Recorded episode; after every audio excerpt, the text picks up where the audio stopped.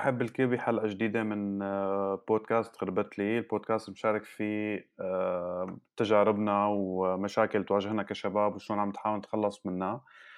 قبل ما بلش بفوت بالحلقة أو أحكي مع الضيف، حابب أشكر سامر حافظ على مبادرة جميلة منه، وهي أنه عمل كفر للبودكاست، فراح أحط حسابه أنا بالكومنتس تبع الحلقة. وشغلة تانية كمان، الحلقة رح يصيروا ينتشروا على سبوتيفاي إلى جانب أنكر، فرح يكون في بلاي ليست، أو البلاي ليست موجودة حاليا لكل حلقات غربتلي. طيب مشان ما كتير أتأخر عليكم، رح نحكي اليوم مع ضيفة يعني لها بصمات كثيرة بمجتمع عانى كتير خلال الفترة الأخيرة. آية تفضلي. أول شيء شكرا كثير على استضافتك وعلى الفرصة. أنا اسمي آية السباعي، عمري 21 سنة من حمص، عم بدرس هندسة غذائية سنة رابعة. عملي يعني بينفصل عن مجال دراستي، لأنه بشتغل أنا عمل مجتمعي من 43 سنة تقريبا، فمتطوعة بكذا مجال، إضافة لأني بشتغل مدربة بشكل أساسي مهارات حياة ومواضيع ثانية، وعلى الصعيد الشخصي بشتغل كمترجمة. على الصعيد الشخصي ممكن تعيدي لأنه الصوت ما كان واضح؟ إيه، على الصعيد الشخصي بشتغل كمترجمة. جميل. بتترجمي على النت، يعني بتكتبي مقالات على النت أو لا ترجمي أوفلاين؟ لا هلا يعني هيك وهيك، يعني غلط حسب إنه غالبا هون أوفلاين يعني بالبلد، وأحيانا أونلاين. طيب جميل. سؤال، مجال الترجمة شو يتطلب من الشخص؟ هل يتطلب يعني لو حدا حابب يفوت مجال الترجمة، أو مثلا حدا بيحكي اللغة الإنجليزية أو مثلا بيحكي اللغة الفرنسية لكن حابب يشتغل بمجال الترجمة، فشو في شيء بتنصحيه، إنه خطوات أو شيء تنصحيه يعمله حتى يقدر يدخل هذا المجال؟ هلا بشكل أساسي هو الواحد، يعني أنا بحس إنه الواحد قد ما قرأ أكثر قد ما لامس يعني الفرق بالترجمة، وحس بفرق الأسلوب وإنه كيف هو لازم يتطور. يعني أنا بحب أقرأ الشغلات المترجمة اللي هي بغض النظر إنها روايات أو كتب أو قصص، مشان يعني أعرف كيف الفرق أو كيف بيكون طرح اللغة العربية بأسلوب المترجم. فبحس هذا الموضوع هو اللي كتير بيشجع وبيدعم إنه الواحد يتطور. ويمكن إلى جانب أنه ممكن الواحد يعني حتى قبل ما يمكن يلاقي فرص عمل، ممكن لو حاول، يعني إذا حاول يترجم مرة ممكن يكون عنا مثلا نص يحاول يترجمه، وبعدين يتركه مثلا يوم أو يومين ويرجع مرة تانية يقرأ ويرجع يجرب. بالضبط، يعني هي الشغلة بتصير تراكمية، يعني كل ما واحد ترجم أكثر كل ما هو حس بالفرق، يعني في فرق بين أول نص أنت بتترجمه وبعد فترة وقت تترجم بتحس بفرق الأسلوب وفرق التطور اللي صار. طيب حلو. طيب مجال التغذية، بما أنه حكينا عن الترجمة، مجال التغذية وكمان مجالات الحلوة، احكي لنا عنه شوي، احكي لنا شو، خلينا نحكي إنه بشكل عام متطلبات. تمام. هلا هو مو تغذية قد ما هو هندسة غذائية، وبالتالي هو يعني إنه كيف عملية صناعة الأغذية، يعني اللي هي عبارة عن تركيبها الكيميائي وبعدين تصنيعها وتعبئتها وما إلى ذلك، يعني شغل معامل. فهو مجال كثير يعني كثير مطلوب هلا، وهو ميزته انه يعني تقريبا موجود بحمص وبمحافظه ثانيه تقريبا، فيعني ما موجود الكليه بكل محافظه، وبالتالي انه هي شيء مميز. طب هو مقصود يعني مقصود بالهندسه، يعني خلينا نقول الهندسه الغذائيه، هل احد مجالات عملها او احد مجالات عملها هي انه انا ممكن اكون مسؤول عن صناعه منتج معين، اتحكم مكونات موجوده فيه، او لا انا اشرف على جوده هذا المنتج فيما بعد؟ شو ممكن يكون شكلين بصراحه؟ يعني هي يا اما انت بيشتغل الشخص بمخبر وبالتالي بيستلم تحاليل وتركيب الطعام، يعني يا اما بيشتغل بالمعمل يعني كضبط جودي، او بيستلم قسم معين اللي له علاقه مثلا بالتعبئه او التغليف او هيك. معناتها يعني بتوقع فرق حلو، لانه جامع يعني في اكثر من خيار قدام الشخص. بالضبط. وطبعا لازم تكون دراسة جامعية حصرة، ما ممكن واحد يعمل كورسات أو يعني ما ممكن يحصل هذا الشيء بشكل ذاتي، لازم حصن يكون دراسة جامعية. صحيح؟ بظن لأنه إذا حصله بشكل ذاتي فهو ممكن يكون ما بعرف إذا بيشتغل فني بمعمل أو هيك شيء يعني، بس ما بيكون إنه مسؤول عن قسم معين، لأنه في شيء بده دراسة جامعية وبده بحث معين. تمام. طيب بننتقل للشق الأهم اللي هو خلينا نحكي عن المجال التطوعي، مجال العمل التطوعي. في أكثر من مبادرة يعني حسب معرفتي الشخصية إنه في أكثر من مبادرة أنت بتشتغلي فيهم أو أكثر من مؤسسة، يا ريت تحكي لنا عنهم شوي. تمام. هلا بشكل أساسي أنا تطوعت أول شيء بجمعية هون بحمص، من أقدم الجمعيات الموجودة اللي جمعية البر والخدمات الاجتماعية. فأنا تطوعت بال2015 تقريبا. بلشنا دورات يعني، ومثل شيء يمكننا من إنه نحن نقدر نفوت على المجتمع، كان أول ما بلشت حمص ترجع يعني للحياة. فاشتغلنا كذا مبادرة استهدفت منا أطفال ومنا يعفيانين وشباب، غطينا مجالات مختلفة ومتنوعة نوعا ما. بعدها يعني تحول الموضوع بالإضافة لهذا، طبعا هو ما خلص، بالإضافة لهذا نحن صرنا نعمل يعني مبادرات بشكل شخصي، يعني نحن ما طوعنا، اشتغلنا عمل مستقل اللي هو، وعملنا مبادرة بالمدينة يعني. فكان التطوع بيشمل كذا مجال وكذا هدف، إضافة لأنه كان في كذا مشاركة ما بس بحمص يعني، بالشام، وآخر فترة كان قدرت أن أطلع على لبنان وطوعت في مجال معين، فيعني الموضوع متنوع.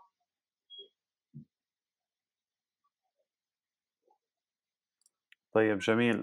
طيب موضوع خلينا نحكي مثلا في مبادرات مثل TEDx كانت اللي هي تمام، هي يعني TEDx هو معروف دائما الإكس إنه هو عبارة عن يعني مؤتمر TED لكن من تنظيم جهات خاصة، تنظيم مستقل. تنظيم مستقل. طيب هل هذا الشيء يتطلب منكم إنه تحصلوا على موافقات من مؤسسة TED الرسمية أو لا ما يتطلب؟ لا بلا أكيد. هلا هو الفكرة بشكل أساسي إنه هي طالما تنظيم أشخاص مستقلين، فهم لحتى أنت تقدر تحصل عليها، فهو أنت بتفوت على موقعك الأساسي وبتقدم رخصة، يعني مثل بتعبي أبليكيشن فيها الأسئلة والمعلومات اللي هي بحاجة إنهم يعرفوها عنك، وإنه أنت ليش بدك تعمل هذا المؤتمر، يعني شو الهدف. وطبعا هي الأنواع الرخص منوعين، فإنه حسب أنت شو حاطط ببالك بتقدم رخصة معينة. بعدها بيتم كذا عملية من مقابلات وإيميلات ومراسلات وما إلى ذلك. بعدها هني عندهم طبعا حق يا ما يقبلوا يا ما يرفضوا الشخص اللي مقدم الرخصة. فنحن الحمد لله يعني وقت اللي قدمنا وكتبنا وراسلناهم، فآخر شيء إنه قدرنا نحصل على الرخصة، واشتغلنا على إنه نحن نعمل إيفنت اللي هو بيسموه ستاندرد، يعني إنه هو كان إيفنت عام، يعني ما حددنا فئة معينة، فشملنا كل الفئات وكل الأعمار إلى حد ما طبعاً. الإيفنت الأخير اللي عملته ممكن تعيدي عليه لأنه كمان الصوت ما كان واضح، اللي هو كل الفئات بالضبط. هو كان يعني ستاندرد، الرخصة كانت قصدي إنه هي يعني عامة، فبتشمل كل الفئات، ما إنه محدد. مثلا في إيفنتات بيكون لها علاقة بس بالجامعة، أو يعني في رخص بس بالجامعة، أو بس بشيء له علاقة بالنساء يعني أو هيك. فنحن لا، نحن وقت عملنا رخصة ستاندرد يلي هي كان لها علاقة بكل يعني كانت أعم، ولأنه هو كان أول إيفنت نحن بيصير بحمص يعني، فنحن كان بيهمنا إنه يوصل لأكبر عدد ممكن، يعني عدد كمستمعين ومتابعين، لأن كنا نحن طبعاً محدودين بعدد الحضور اللي بشكل مباشر، هو كان محدود ب100 شخص. طيب بالنسبة يعني أوكي أخذتوا الموافقة وأخذتوا الأوكي acceptance من مؤسسة TED العالمية، فهل هي بتقدم لكم شيء؟ هل هي بتدعمكم بالميديا؟ هل هي بتدعمكم مادياً؟ هل هي بتحاول تقدم لكم مثلاً تسهلكم التواصل مع الميديا مع خبراء أو لا؟ كله جهد شخصي أنتوا قمتوا فيه؟ لا بصراحة كله جهد شخصي، يعني هن بس بيعطوا الرخصة تمام، وبعدين يعني على مسؤولية الشخص اللي أخذ الرخصة إنه هو ينظم الإيفنت اللي بيناسبه، ويجيب التمويل المناسب، ويجيب الميديا المناسب إله يعني. وبالتالي مشان هيك إنه كل إيفنت بيطلع بيفرق عن الثاني، هي بتفرض علينا رولز معينين نحن لازم نتبعهم، سواء بالميديا، سواء بتقديم الأكل، سواء بالسبونسر، سواء بكذا. ففيه هو مثل كتاب فيه مكتب، يعني هو مثل ملف فيه رولز، شغلات ما فينا نتجاوزها، نحن هي نلتزم فيها، ومنطبق الظروف الموجودة على هاي الرولز. مشان هيك يعني هن ايفنتات تيدx بشكل عام بيتشابهوا بالخطوط العريضه، بس مع هيك ما بتلاقي ايفنت مثل الثاني، لانه كل حدا حسب السبونسر اللي جابه، حسب الميديا اللي جابه، حسب المواضيع اللي طرحها. فيعني هي خطوط عريضه بس بتقدم لنا اياها انه ما بيصير نحن نتجاوزها او انه لازم نحن نحرص انه طب فهذا هو الفرق. اما التنفيذ على الارض كله بده يكون جهد شخصي، من انك تطرح الموضوع على المجتمع، لانك تغطيه اعلاميا وتجيب تمويل، لانك بعدين يضل يعني متابع ويصير الايفنت. طيب يعني بعد ما انتم طبعا عملتوا انتم الجهود كلها، هل بيكون في حدا عم يعمل كنترول؟ يعني هل بيكون في حدا من تيد عم يراقب او عم يحاول يشوف الكواليتي والتزامكم بالرولز او لا؟ كمان هذا الموضوع لا مبلا كتير، يعني كتير بيتابعوا بشكل كتير دقيق. يعني صفحة الفيسبوك بتتابع بشكل رهيب صراحة، يعني بيتابعوا كل البوستات وإنه ما حدا يتجاوز الحدود، وبيصير في مكالمات سكايب مع الأورجنايزر. يعني كنا أنا وشيء علاء أورجنايزر كأورجنايزر، فبيصير في كل فترة بيحكوا معنا وبيسألونا وإنه شو صار معكم، يعني إذا على شيء هم ما متابعينه أونلاين، واللي متابعه أونلاين هو موجود، وإيميلات يعني إذا عندهم أي ملاحظة فبيوصلنا إيميل إنه مثلا هذا البوست عدلوه أو هذا البوست بخالف الرول. هو شيء حلو، يعني إنه أنت مو بس تاخذي المكولو فرانشايز، لكن لأنك عم تعمل شيء باسمهم بالأخير، صح؟ نحن يعني العالم هون هم اللي عم بينظموا، كان نحن ولا الفريق اللي عم يشتغل معنا أكيد، بس أنت بالأخير عم تعمل international event بمكان ناشونال هن أساساً ما بيعرفونا ولا بيعرفوا شيء عن تفاصيل البلد. يعني فتخيل نحن على مجال كتير أوسع، يعني غيرنا في كومة عالم كانوا عم يعملوا مثلا إيفنت حتى بنفس النهار بالضبط.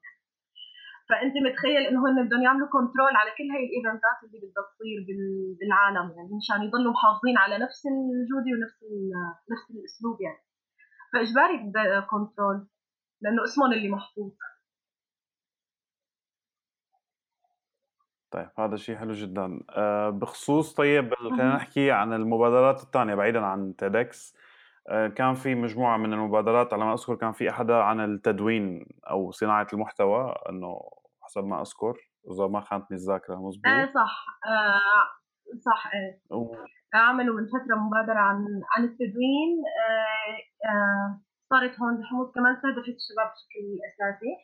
هي عبارة عن يعني صار فيها ورشة وبعدين صارت مسابقة. كمان كان الهدف منها نشر فكرة التدوين هون بحمص، ما كانت كثير منتشرة. كان في كتير عالم يعني بيقدروا يكتبوا بس ما كانوا مجردين هاي الفكرة أو ما كانوا فاهمين بهذا الموضوع، فهي تم طرح الفكرة هون بالمجتمع وكتير لقيت صدى كتير كبير، ولهلأ يعني العالم بيحكوا فيها، وكتير عالم ما كانوا مكتشفين هاي الموهبة وهلأ صاروا يكتبوا ويدونوا وصار الموضوع كتير مطروح. يعني طيب ممتاز جدا.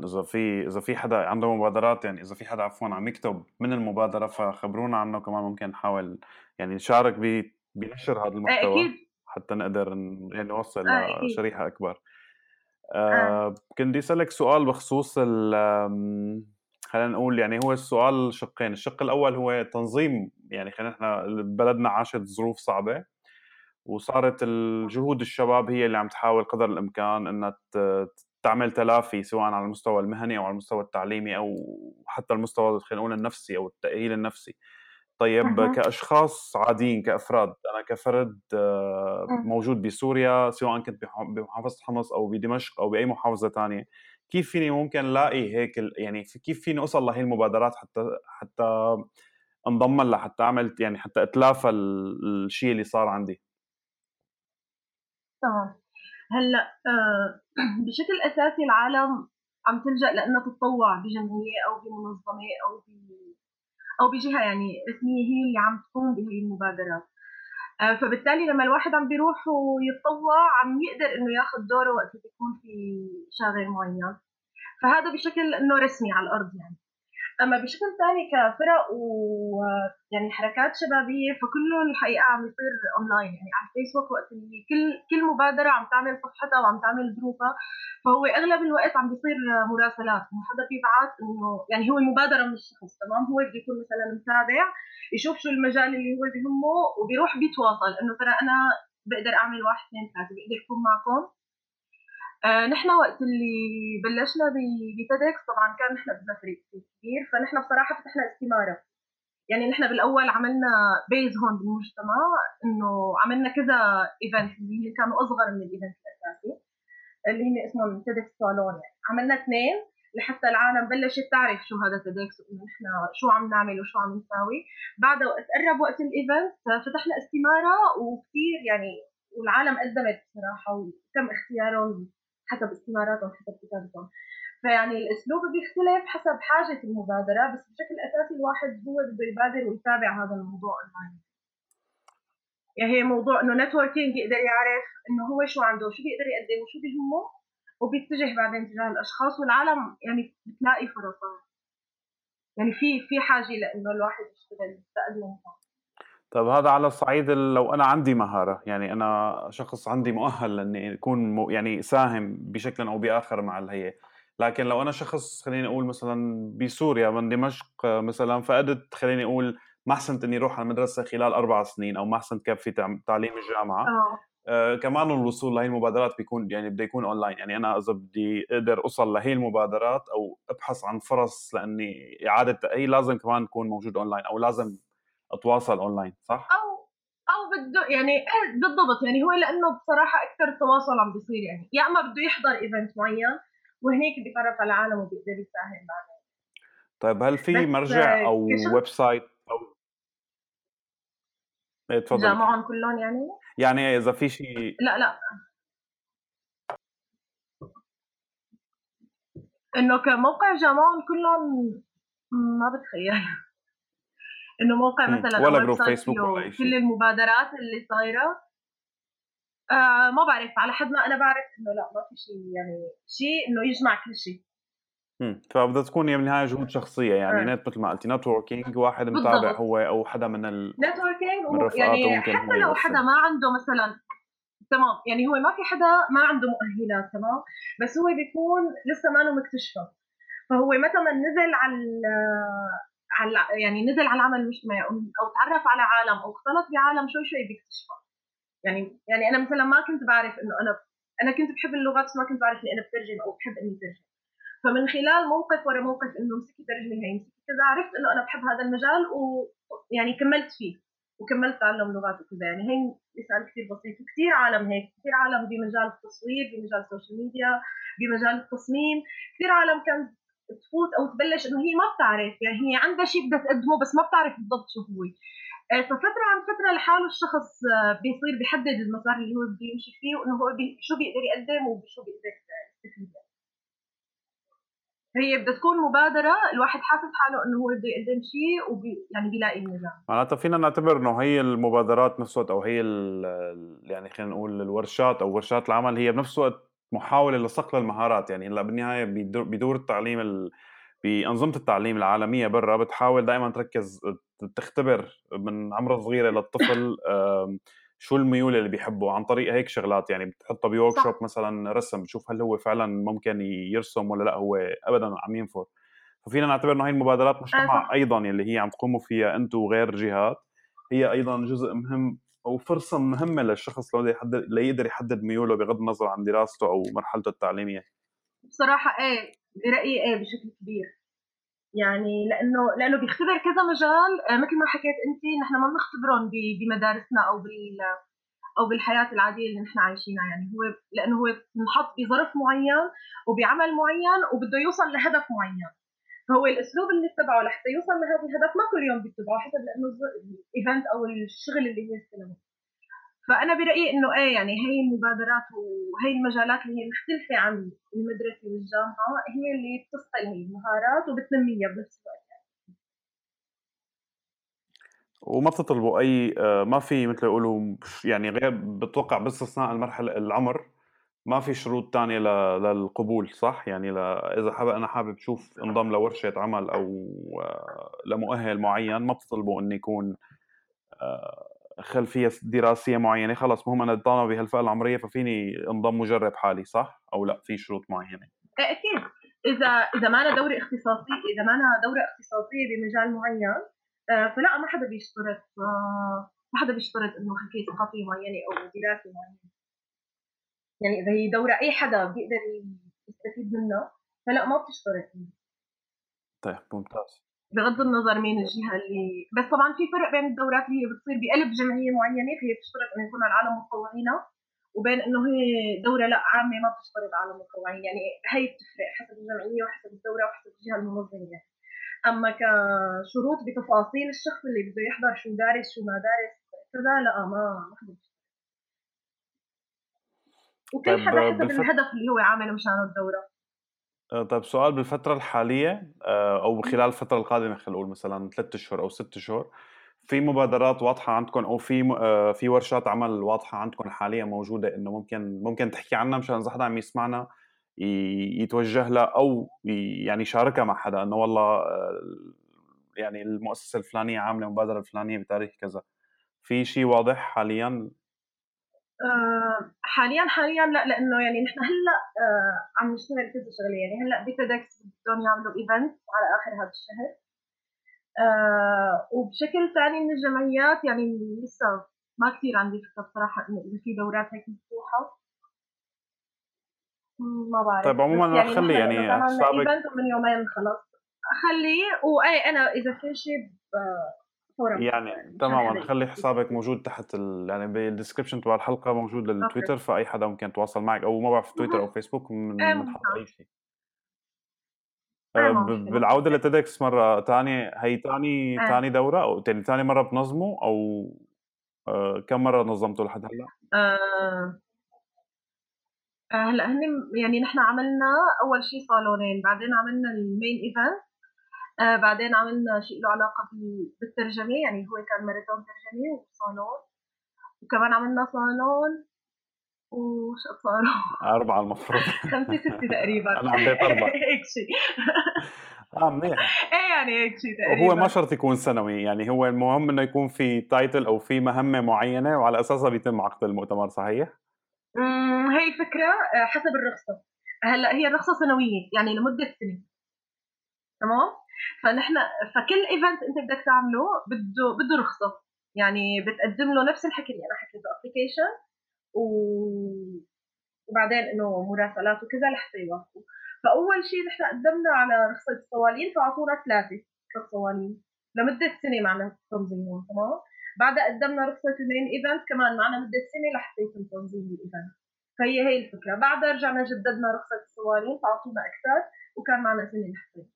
بس يعني هذا الشيء يحسب لكم، هي نقطه تحسب لكم انه يعني اذا لكل ايفنت او لكل ورشه عمل رح يكون في رخصه، فهذا جهد يعني منكم، يعني جهد كثير او شغل كثير منيح انه في متابعه منكم. يعني هذا الشيء يعكس خلينا نقول يعني عن جد رغبه من الفريق العمل كامل انه هو يلتزم بهال، يعني مؤمن بالشيء اللي عم يعمله. جاي اقول لك ايوه تماما، لانه نحن كلياتنا كفريق كامل يعني مآمنين بالفكره وحابين الشيء اللي نحن عم نعمله، ومآمنين بدوره يعني بدوره كدور فعال بالمجتمع. طبعا عندي سؤال، الهدف منه هو اذا في حدا تاني عنده رغبه انه يعمل نفس الشيء، هل يتطلب الأمر الحصول على موافقات من جهات معينة داخل المحافظة أو لا هو خلص؟ أو حتى هل إجاكم بعد ذلك دعم بعد الجهود اللي أنتم عملتوها من جهات عم نحكي موجودة بقلب البلد نفسها بغض النظر عن البلد؟ يعني نحكي فكرة بشكل عام، إذا حدا عم يسمع وحابب يعمل نفس المبادرات، يعني هذا النوع من المبادرات. بالضبط. بصراحة لأنه هي يعني بالأول كان الموضوع صعب طبعاً، لأنه كان شيء جديد، ومثل ما قلت لك هو أول إيفنت بده يصير بحمص، ونحن ما عم نحكي على شيء ملموس أو عم نسوق لمنتج ملموس اللي بده يطلع فيه بالأخير بالنسبة للشركات والجهات الثانية اللي هي المفروض إنه بدها تدعم.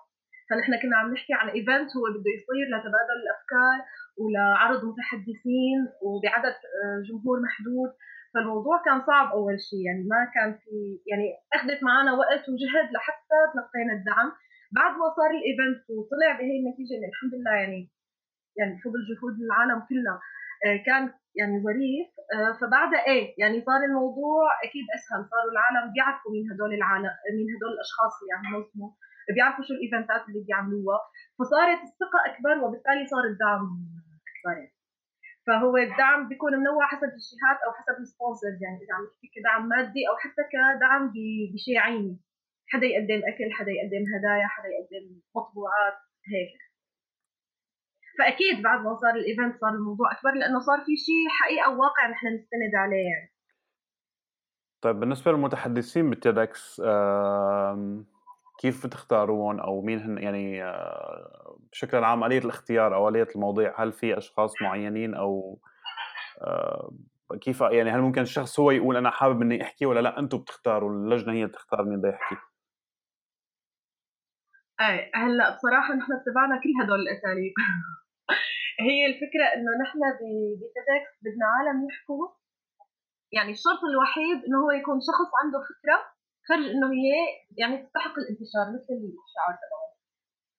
فما شرط لا يكون هو مشهور ولا يكون هو إنه شخصية معروفة بالمجتمع، ونحن لأنه الإيفنت تبعنا كان عام فيعني حتى العمر ما كان شرط إنه يكون من عمر كذا لعمر كذا أو يكون بعمر الشباب. فنحن لجأنا لكل الطرق، يعني أول شيء نحن دورنا بشكل شخصي من معارفنا ومن دوائرنا، بعدين مثل عملنا إنه مثل نزلنا أبليكيشن وعملنا حركة على السوشيال ميديا إنه حدا يقترح حدا، يعني حدا يعبي استمارة عن حدا إنه أنا بقترح فلان. أي حلوة. إيه مشان إنه نحرك، يعني نحرك ونجيب أفكار جديدة، يعني ما إنه بس حدا يطرح إنه أنا عندي هيك، إنه إذا حدا سمعان عن حدا فهو يقترحه. بعدين فتحنا استمارة عادية على الفيسبوك، كل حدا بيفوت بيعبي إنه شو الفكرة. فبعد جمعنا كل هاي الداتا اللي صارت عنا والمعلومات وعملنا مقابلات، حضور كذا حدا يعني يقيم ونحن نوثق برأيه، ووفق والمواضيع كانت وفق الرولز تبع تيدكس وفق حاجة المجتمع. أكيد هي كانت النوعة ووفق الشيء أو الهدف أو الرؤية اللي نحن حاطينها بالإيفنت اللي بدنا نوصل له. فعملية اختيار المتحدثين كشروط بالمتحدث هو بس إنه بده يكون عنده فكرة، يعني حتى ما لجأنا مثلا أو ما كان عندنا شرط إنه هو يكون مثلا متحدث أو يقدر يحكي بشكل بطلاقة، يعني أو إنه يكون عنده بيقدر يعرض وpublic speaking وما إلى ذلك، يعني لأنه بعدين هاي الشغلات تكتسب. فنحن بعدين تدربوا المتحدثين وصار في ورشة وكذا وملاحظات وهيك. فنحن بس كان بهمنا إنه هو يكون عنده فكرة بتستحق إنه تنعرض والمجتمع بحاجة إنه يسمعه ورح يستفيد منه. طيب قبل ما ننهي كنت حابب أحكي عن موضوع يعني هو موضوع ببالي شخصياً، هو موضوع خلينا نقول الصحة النفسية. نحن ببلدنا عنا مشكلة إنه الصحة النفسية أو الطبيب النفسي أو يعني ببلادنا فقط وليس ببلدنا، بلاد العربية إجمالاً إنه الطبيب النفسي أو الأخصائي النفسي هو عبارة عن خلل كبير بالمجتمع أو شرخ بالمجتمع وليس هو بالشخص عفواً وليس هو شيء طبيعي. هل أكيد واجهتوا مشاكل جداً لأنه الظروف اللي مرقت على الشباب كانت أو على المجتمع بشكل عام كانت بحاجة لتهيئة نفسية؟ كيف تغلبتوا على هذا الشيء؟ هل في خبرات بالبلد فعلاً تسمح للتغلب على هذا الشيء أو لا كان في مشاكل؟ هلا خبرات بالبلد عطول في خبرات بالبلد أكيد. الفكرة بصراحة يعني إن شاء الله إنه نضحك على بعض، ما حدا قدر لهلا إنه يتغلب على هاي المشاكل النفسية اللي نحن فيها، يعني الظروف اللي نحن تعرضنا لها واللي شفناها، وخصوصي إنه نحن يعني تعرضنا وبقيانين هون، يعني فنحن شفنا قبل وشفنا خلال وشفنا بعد الأحداث اللي صارت في حمص. فما حدا بيقدر يقول إنه والله نحن تغلبنا على المشاكل النفسية وعايشين هلا طبيعي. بس بصراحة إنه وقت اللي رجعت الحياة وهيك فتحت شوي حمص ورجعوا اشتغلوا الجمعيات وهيك، اتوجهت شوية جهود إنه نحن حتى نقدر نحد من هذا الضرر النفسي. إنه مثل ما قلت لك العالم تنزل تشتغل، صار في ورشات دعم نفسي ودعم نفسي مجتمعي، توجهت بعض المشاريع لأن هي عن جد تعمل جلسات دعم نفسي بمختلف أنواعه، يعني وتابعة لمختلف الجمعيات والمنظمات بشكل مباشر مع عالم هو متضرر أو هو بده يحكي، يا إما بشكل شخصي فردي يا إما بشكل جماعي، أنشطة تكون جماعية وتستهدف الأطفال واليافعين والشباب مثل ما أنت حكيت لأنهم أكثر شيء طبعاً مضطرين. فهي كان في جهود متنوعة بهذا المجال لحتى إنه تحاول تحد من إنها هي تتضخم، يقدر الشخص يفرغ ما يضل مثلاً قاعد بالبيت وعم يصفن، عم يحدث شو صار، شقد خسر كذا. فهو هذا الجو هو اللي خلى العالم في التقدير تطلع وتكمل حياتها بشكل إلى حد ما طبيعي يعني. إضافة لأنه هاي المبادرات فتحت آفاق قدام العالم، يعني المبادرات الشبابية اللي عم بتصير هون بالبلد سواء TEDx اللي عملناه أو في كثير مبادرات تانية الشباب عم يعملوها، كثير عم تفتح مجالات، كثير عم تخلي العالم تفكر إنه أنا شو بدي أعمل، شو بدي أشتغل، فلهت العالم عن إنه تفكر إنه يضل واحد تفكيره إنه أنا شو خسرت أو أنا بشو تضررت. صار الواحد يحاول يفكر إنه أنا بقدر أعمل مجالات تانية، بقدر أدرس وبقدر أشتغل وبقدر نظم وبقدر مثلا أعزف وبقدر كذا. فصار في كثير حركة هون بالبلاد يقدروا العالم يطلعوا من هذا الشغل. طيب معناتها نحن رح نحط، أنا رح أحاول أحط قدر الإمكان تحاولي تزودينا بكل الروابط لأشخاص أو ويب سايتس أو حتى فيسبوك، صفحات على الفيسبوك مختصة بهذا الشيء، لحتى أي حدا عنده اهتمام إنه يشارك أو يبادر أو يكون متطوع ينضم لكم. أنا بشكرك كثير. بالضبط. تفضلي. بس بدي أقول يعني إنه فكرة كثير مهمة إنه كل هدول الإيفنتات اللي نحن عملناهم اللي نحن وغيرنا من الشباب يعني كله هو بمبادرة فردية، وأي حدا بيقدر إنه هو يبادر وينظم الإيفنت. يعني الواحد ما بده يتخيل إنه هذا الموضوع، يعني هو الموضوع كثير أكيد وخصوصي إنه هو international event، ونحن بعد TEDx مثلا توجهنا لشيء ثاني اللي هو له علاقة بريادة الأعمال وبيفتح مشاريع هون بحمص، اللي هو عملنا event اسمه Start Up Weekend اللي هو بيدعم ريادة الأعمال. بس بغض النظر هي الفكرة كانت إنه هي مبادرة فردية، الواحد يعرف إنه شو مطلوب إنه يقدم، وأي حدا بيقدر إنه يفهم الإيفنت وشو متطلباته وشو بينسبعه ويقدم ويبادر إنه يعمل مشروع. يعني المجتمع بحاجة كتير وأي حدا بيقدر يشتغلها، يعني ما أنا إنه شغل يعني صعب أو واحدة بيقدر يوصلها يعني. فهذا الموضوع كتير مهم إنه يوصل، مثل ما حكينا بالأول موضوع إنه TEDx وموضوع الرخص، أي حدا بيقدر يفوت يقدم ويعبر رخصة وياخذ ويعمل إيفنتات ثانية، وأكيد في شيء كثير غير اللي نحن حاولنا نعمله. طيب معناته هو بشكل عام يعني الأفضل دائما هلا مثل هاي البودكاست حاولنا نسلط الضوء على بعض الخطوات. لو يفضل كمان لو ممكن يعني ما نصعب نصير عندكم خبرة حلو لو يكون في مثلا تدوينات بتحكي عن هذا الشيء، أو خلينا نقول فيديوز بتحكي عن هذا الشيء، بتشرح شو عملتوا وشو الخطوات، يعني بتوثق العملية اللي أنتم عم تكونوا فيها. صراحة نحن يعني هو الموضوع صار فيه تشبيك حتى بين المحافظات. يعني نحن أول شيء بلشنا كنا بالشام، حضرنا إيفنت وكنا متطوعين بالشام، تعرفنا على العالم، قدروا هن يساعدونا إنه نحن نعمل مثلا هذا الإيفنت. بعدين وقت اللي عملناه تواصلوا معنا عالم من السويدة ومن حلب ومن كذا محافظة إنه نحن بدنا نعمل كمان نفس الإيفنت، إنه كيف بنقدر نتعاون. بعد طلعنا نحن على حلب، يعني عالم من فريقنا طلعوا على حلب ويعني مثل عملوا إنه ورشتين، يعني إنه نحن كيف نظمنا إيفنت TEDx من الأول للآخر، من أول ما قدمنا الرخصة لوقت اللي صار الإيفنت. وبالتالي نحن قدرنا نبادل تجربتنا، يعني إنه نحن هيك ترى إنه هيك صار معنا، فأنتوا شوفوا كيف تقدروا تطبقوا هذا الموضوع على ظروفكم وعلى البلد اللي موجودين فيها. فهذا الموضوع كتير مهم ويعني وعم يصير الحمد لله إنه نحن عم نقدر، ولسه بده يعني لسه بده إنه نحن نقدر نتواصل مع العالم ونشارك إنه نحن هي تجربتنا وترى نحن اشتغلنا هيك لحتى يوصل صوتنا وتوصل هي الفكرة المعينة ويقدروا على العالم ثاني.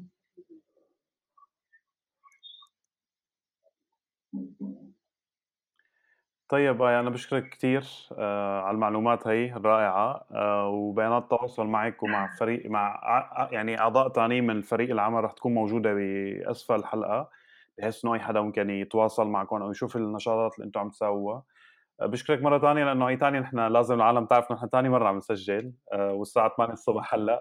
امبارح حاولنا نسجل لكن النت كان جدا سيء، فشكرا كثير عن جد لأنك وافقتي تكوني موجودة، وشكرا للمعلومات اللي شاركتيها. وإذا في أي شيء حابة تضيفيه فتفضل. لا بس بدي لك إنه شكرا كثير على هاي الفرصة، وشكرا كثير إنه لك حكيتي مشان إنه أقدر أوصل الصوت اللي نحن عم نحاول نشتغله ونترك الأثر الموجود هون بالبلد. شكرا كثير لك. طيب نشوف معناتها بشكر اللي سمع المستمعين كلهم، وإذا في أي اقتراحات أو أسئلة فيكم تتركوها، وبشكركم على الاستماع.